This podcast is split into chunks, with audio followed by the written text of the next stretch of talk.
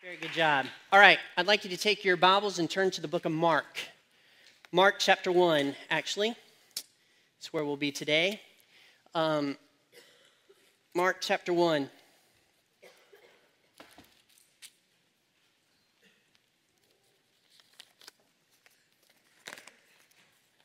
So, um, to start this, I wanted to kind of um, show you something.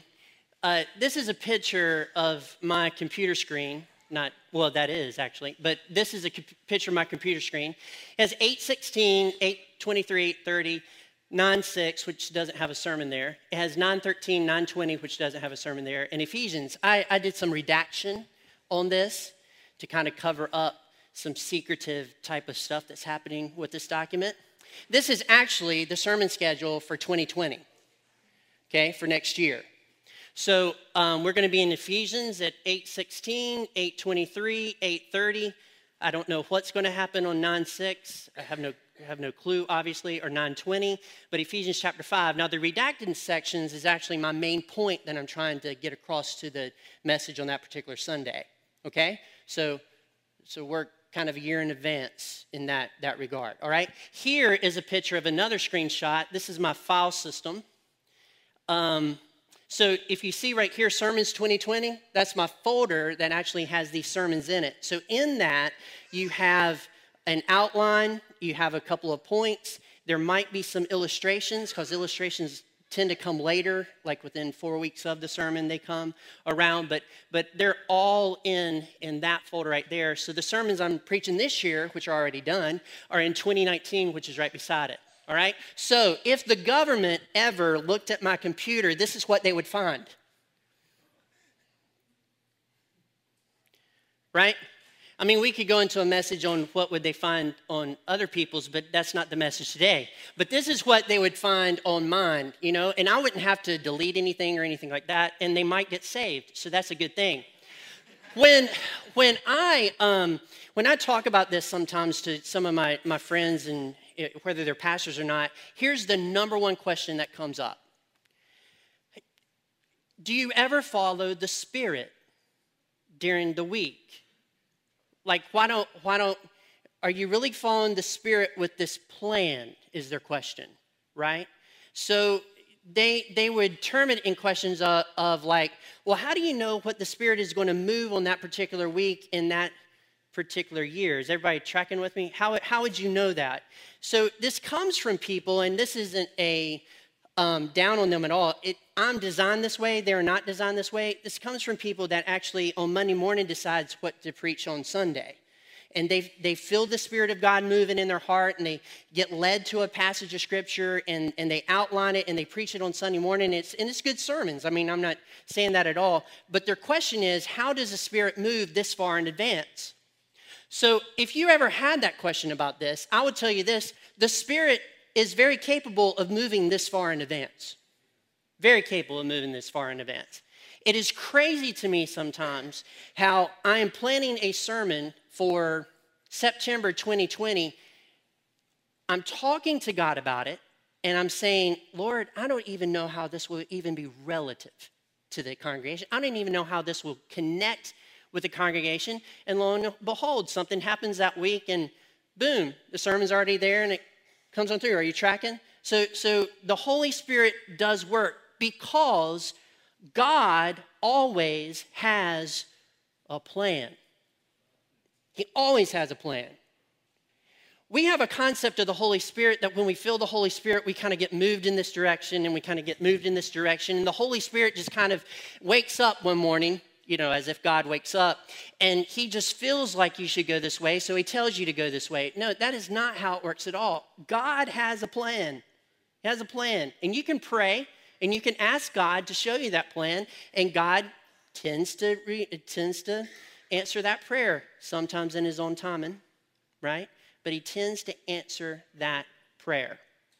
On a broader scale level, just to kind of prove this point, that God has a plan. Here's what it says in Isaiah chapter 40 it says this A voice cries in the wilderness, prepare the way of the Lord, make straight in the desert a highway for our God. Now, I want you to look at Mark chapter 1, verse 2. It says this As it is written in Isaiah the prophet, Behold, I send my messenger before your face, who will prepare your way. The voice of one crying in the wilderness, Prepare the way of the Lord, make his path straight. You know the question that none of my friends ever asked? They never asked if Isaiah was inspired of God. They never asked that. They never asked that question. Well, you know, I don't know if Isaiah was really inspired right here because, you know, it was so many years before John came. He's speaking of John the Baptist here. Are you tracking? On a larger level, God has a plan. We serve a God of order. We live in a world of chaos because of sin, because of human sin. But God is a God of order. He has a plan. He has a plan for the world. He has a plan for you. He has a plan for this church. He has a plan for your next week. He has a plan for next year. God has a plan, and He's already thought this stuff through. So it says, Behold, one crying in the wilderness, prepare the way of the Lord, make his path straight. And then in verse 4 it says, John appeared baptizing in the wilderness and proclaiming a baptism of repentance and for forgiveness of sins. And in all the country of Judea and in all of Jerusalem were going out to him and were being baptized by him in the river Jordan, confessing their sins. Now, John was clothed with camel's hair and wore a leather belt around his waist and ate locusts with wild honey. And he preached, saying, After me comes he who is mightier than I, the strap of whose sandals I am not worthy to stoop down and untie. I have baptized you with water, but he will baptize you with the Holy Spirit. So, the first question that comes up in my mind is what is this baptism of repentance? What is this baptism of water? And how is it different than the baptism that comes later? So, to kind of get our minds wrapped around that particular thing, I need one, two, three, four, five, five volunteers from the audience. You, come on up, come on up, you're good. That, that would be two. Okay, three, four, five. Come on up. All right, great. So, um, let me get you up here and, and see what we're going to do with this. All right. I'm going to let you be over here. I want you to stand right here, all right? I want you to be right here, okay? I want you two guys, gals, sorry. It's 20, 20 2019. We have to say gals instead of guys because people get offended. Um, so we, we're going to put here, and then you, by the way, if you're visiting for the first time, I make fun of everybody. Okay, so here, so he, you're going to stand right here, and actually, I need you to stand right here. I'm trying to work this out in my mind. You, you're right there. So hang tight. Um, I have something for you to hold, okay?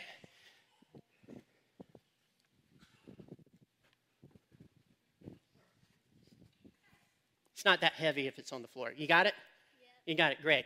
Okay, and I've got something for you to wear. Do what? The nails? Yeah, we also really don't care about children's safety church either. Personally, I think they need to put high dives in the shallow end and get rid of some of these. Never, just kidding. I'm just joking. No, I'm not bad. I was just joking. Might not be a good joke. All right, now, Logan here, yep, is a priest. Okay, he's got the cord. He's a priest. Now, not a priest, priest that you see at the Catholic Church, more like a, a Jewish priest. Okay, that's who he is. He represents the temple in Scripture. Now, my friend Mr. Hungerford is. Do I have to wear that? Yeah, you do. So you, it's clean. Derek Cornett wears it. Okay, so um, he only sweats half the time. So, so he is John the Baptist because John the Baptist was a rugged man, right? Thus the flannel shirt. See the symbolism? A rugged man. And um, so, so that's you. You also smelled, no, you smell better than John would have, okay? Now, I've got something cool for you, and I want, I want you to kind of come right here, okay? How long can you stay on your knees? Okay, don't do it yet.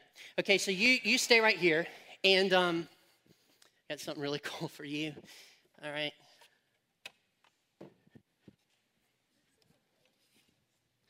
That is a ghost. Okay? So let me explain, let me explain a couple of things. Is that not awesome? Yeah, that's awesome. Yeah. So so this guy is, is the high priest of the temple. And in scripture, you had a tabernacle that was built that was portable because God wanted to live amongst his people. So he made this portable tabernacle and he uh, did this priestly thing, and all of the tabernacle and all of the temple was pointing toward the cross. So every time that you you did a sacrifice, it pointed toward the cross of Christ and his his blood on the cross. Every time you confessed your sins in the temple, this guy was kind of quote unquote the mediator, so to speak, between you and God because you did the sacrifice and then he went into the Holy of Holies and you, you got cleansed of your sins. It was, it was a, a very complex way to show Christ was coming. Well, in this text, we have this guy, a young guy, that is a voice in the wilderness, and he is shouting, Prepare the way of the Lord and make the path straight. This guy is doing a baptism. He's doing a baptism for repentance, okay? Which is different than something we're going to do over here. So he was calling all these people out of Judea, the area of Judea, and all these people out of Jerusalem, and he was baptizing them because somebody was coming. And he was baptizing them to get their hearts ready for Jesus who was going to come. It wasn't necessarily the water that washed their sins away. It was them confessing their sins and then identifying with this person that's coming in the very near future. So the temple which is a plan of God, pointed to Christ, which was a plan of God, and this guy, John, who seemed to be crazy. This is why I picked you to be this part. Seemed to be a little crazy. This is really my buddy. Seemed to be crazy, and he pointed in this direction by baptizing these people. It was a different sort of baptism. It was a baptism that pointed to something that was future. There was going to be a guy coming, Jesus Christ the Messiah, and your heart needed to be ready for that. So, this was his message. So, as we know, Jesus died on the cross, paid for our sins, rose the third day, and now we can run out of that grave, right? And so we are on this side of the cross. Now, at some point in our life, we come to a place where we realize that we're sinners and we fall to our knees, not this is figuratively, fall to our knees, and we ask Jesus Christ to come into our heart. It is at that moment that the Holy Spirit, which John was saying you are going to be baptized with in the future. Are you tracking? Because he's pointing this way. Once you receive Jesus Christ as your Savior, you're baptized with the Holy Spirit, and the Holy Spirit comes and lives inside of you. So, God had a plan, and this was a plan. Back here in Genesis 1, He was dwelling with Adam and Eve. Sin broke that apart. Here, in this passage of scripture, he brings in a temple so that he can dwell in the middle of his people, but not necessarily inside. Here, it's pointing to the cross. He's saying, Look, Jesus is coming to the earth to walk among us. His bone is become, going to become flesh. He's going to become a human and he's going to walk among us. And he is a great guy. And he's pointing to a guy that he can't even tie his sandals on.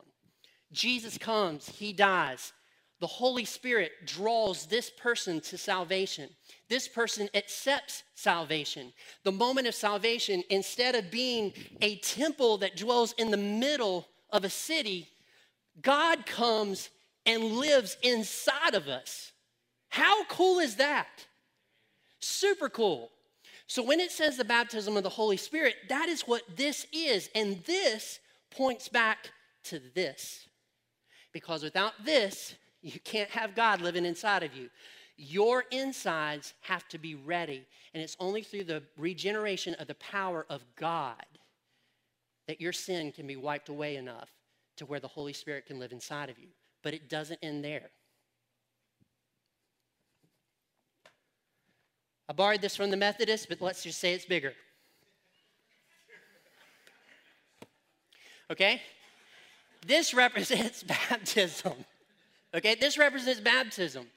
Once you have done this and you've received the Lord Jesus Christ as your Savior, Jesus commands us to be baptized to follow Him in believers' baptism. And what this does, it, it identifies us before people, it marks us before people as to what we have done, or this would be private. We get baptized to show the death and burial and resurrection of the Lord Jesus Christ, that He saved our soul, and it points back to here. But this also points to the future because Jesus didn't just come one time, He's coming again. So the plan for the whole story is for these people to point to the first coming, thinking about the second coming. And for these people right here, who is us, the church, to point to his first coming, but say, hey, the story doesn't end here. He came out of the grave and he's coming soon. And you had better be ready. Everybody get it? Awesome. Great. Give these guys a hand. I'll take the cross. Thank you.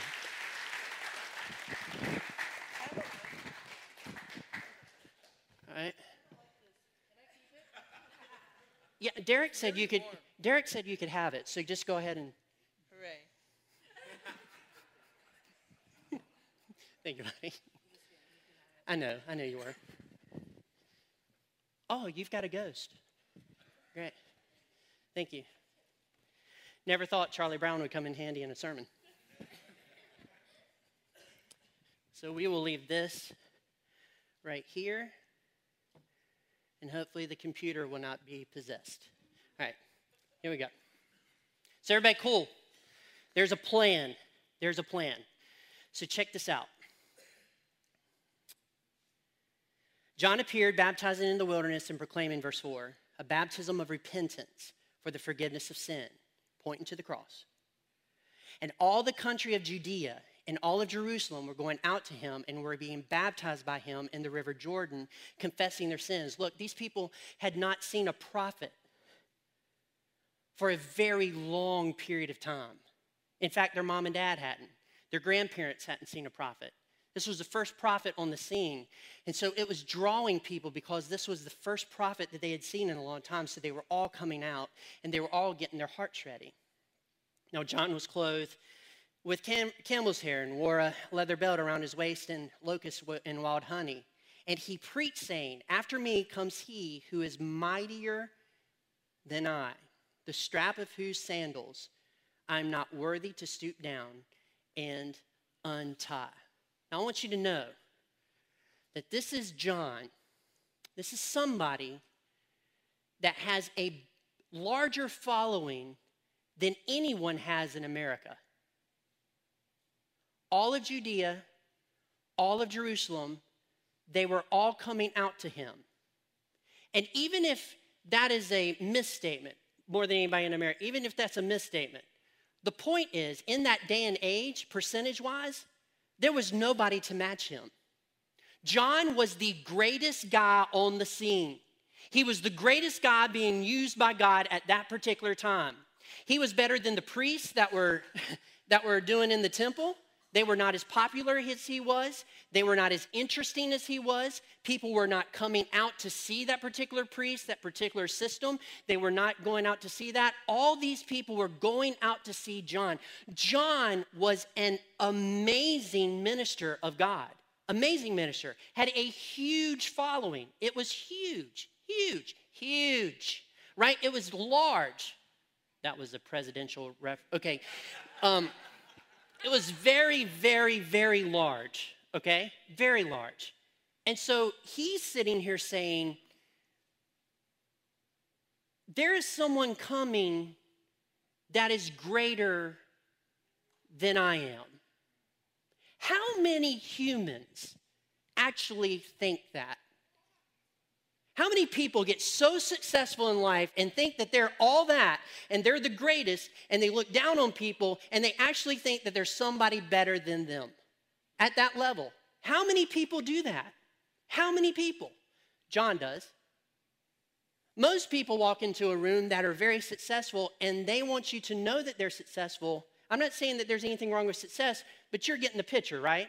I mean, who is greater than I? There's nobody in this room greater than me. There's nobody in this, this family that's greater than me. There there's nobody, none of my friends that is greater than me.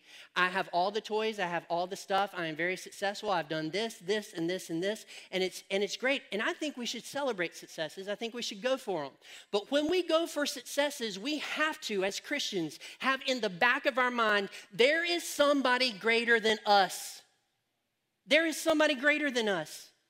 And that somebody greater has given us success. That somebody greater has blessed us with all that we have. That somebody greater is, is always going to be greater, and we will never be at his level. Never. The writer of Hebrews says this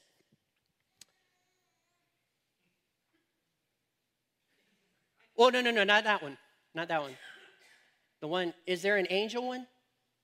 Is there an angel slide? Where is the angel slide? Like it had a greater than thing on it? Yeah, that's it. There is somebody greater. Yeah, that was a moment to bring everybody back in. That was not planned.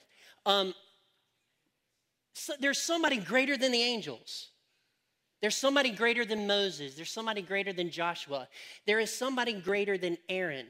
Hebrews will tell you that there's somebody greater than the sacrificial system.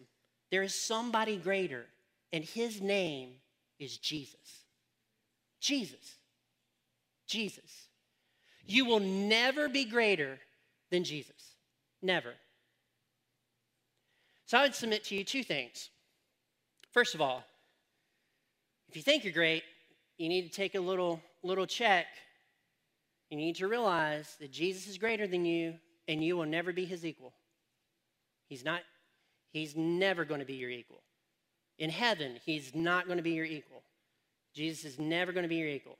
Second, if you think you're the greatest person when you walk into a room, you also need to do a heart check and start asking God for humility. Greatness is a great thing to have. It really is. Success is a great thing to have. It really is. But when you start saying that you are the greatest and you're the best and you're better and you're this, there's a pride thing that starts going on in your heart.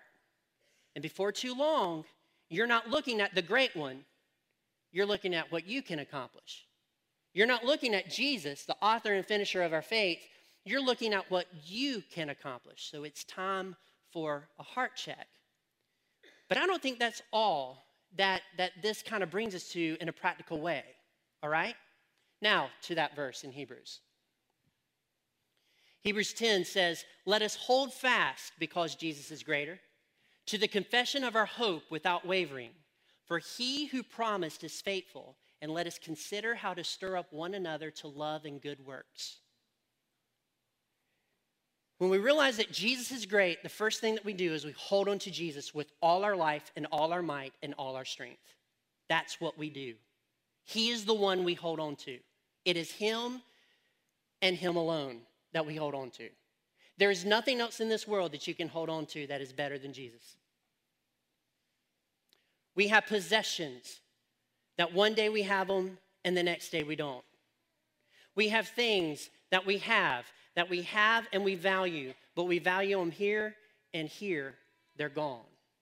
All of the stuff that you can hold to in life, in this life, including, including clothes, food, house, whatever you think is secure in your life is all passing away, but Jesus Christ never passes away. He is greater than all of those things, and He is the one that you hold fast to. The next thing Hebrews says is this and let us consider how to stir up one another to love and good works. So I'm holding on to Jesus, and then I come over here to this lovely lady right here and I try to stir her up to good works because that's my job. Not pushing her toward bad works, not trying to make an argument start between us, not make, trying to do anything like that. My job as I'm holding on to Jesus is to push this person, this person right here, to good works. I come over here. By the way, you are an excellent drummer. Excellent drummer. But this See, I just did it. I pushed him to good works accidentally. But nonetheless, I come over to this guy right here. I don't know him from Adam. although I met him yesterday, so I guess I know him further than Adam. But nonetheless, I know him a little bit, not much, but he's a believer, and I come over here, I'm holding on to Jesus, I'm pushing him to good works. That means that I say, hey, if you adjust this over here, it will help your drumming, right? It will help you minister better. Or if you do this, it will help you this way. Or that was really great this morning. You did a really good job. You need to keep doing that. God has given you a talent. Keep doing that in your life. Make sure that that's your focus. Find a church somewhere, help them out. Find a good woman, find a church, get married. That's the path, okay? We will help you with the woman.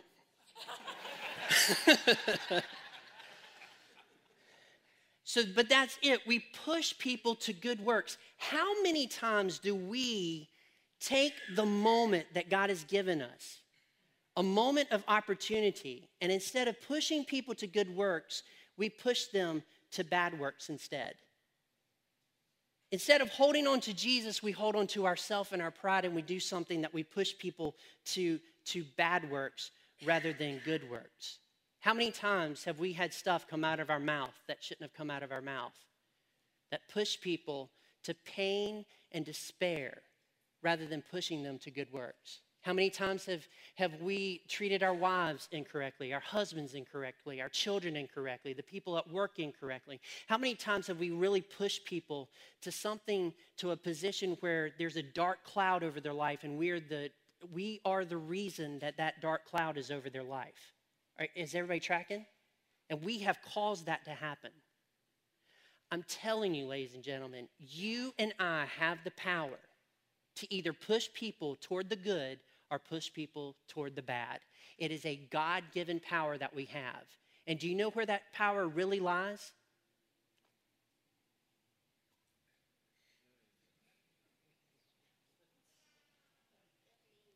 Right? You like that tongue? Right? I could do this. All right? Bring it all the way out. It's the tongue. There's a lot of you with more muscles than I have in the room.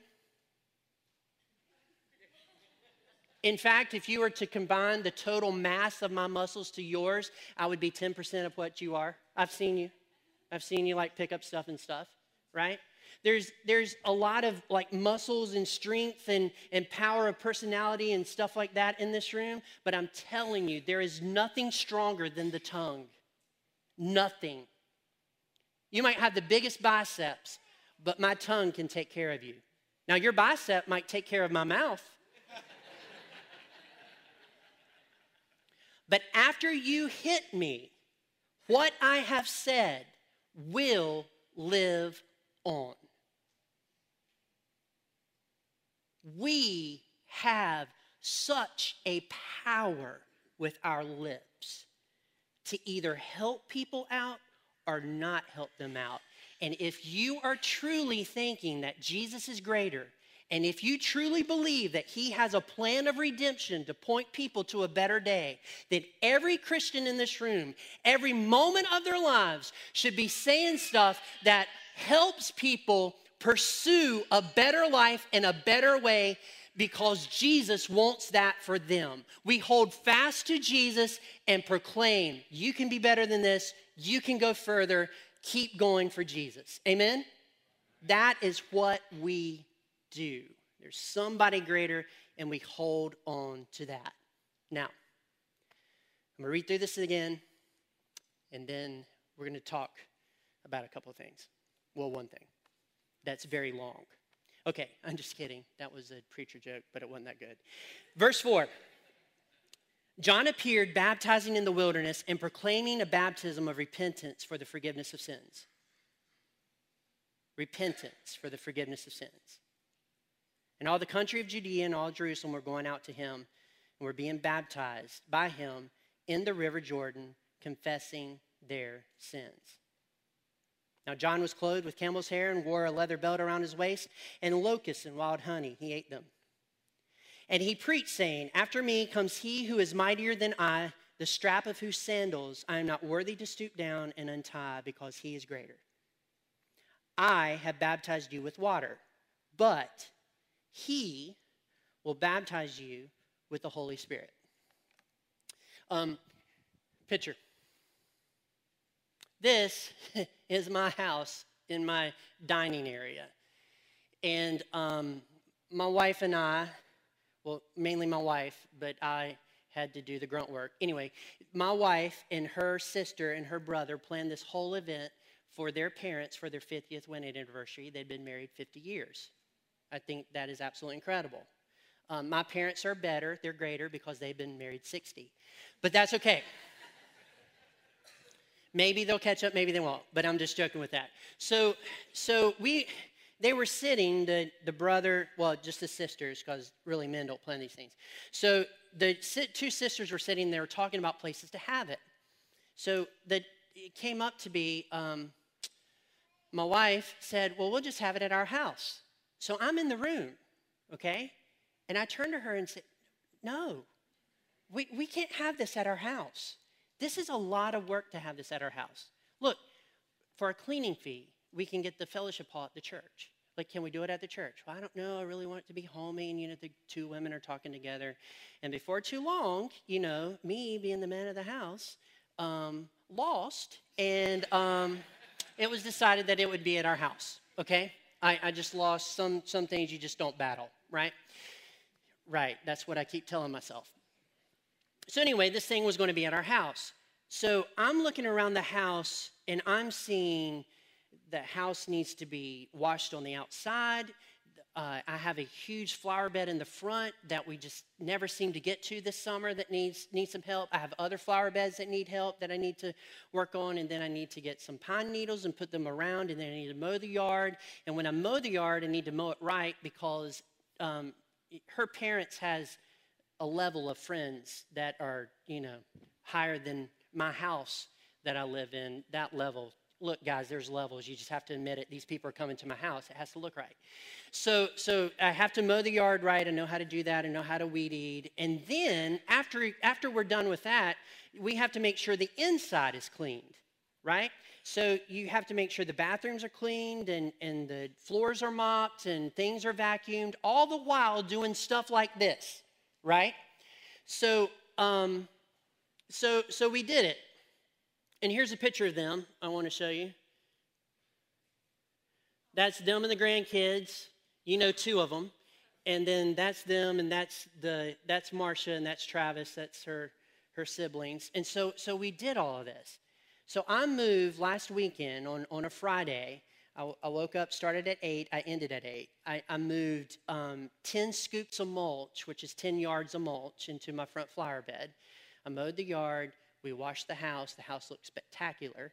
Um, we had to, anyway, you don't want to know, it needed to be washed. And so we did all this work, and it, it was just so much work. And then they had to bake for this thing, right? And, and you had to bake, and, and it got to where, you know, that moment where you've, you've done a lot of work and it's Saturday morning and there's more stuff to do, and then you and your wife decide to have a conversation and it's not the right moment? Thank you. I'm glad I'm not the only one. It's just not the right moment.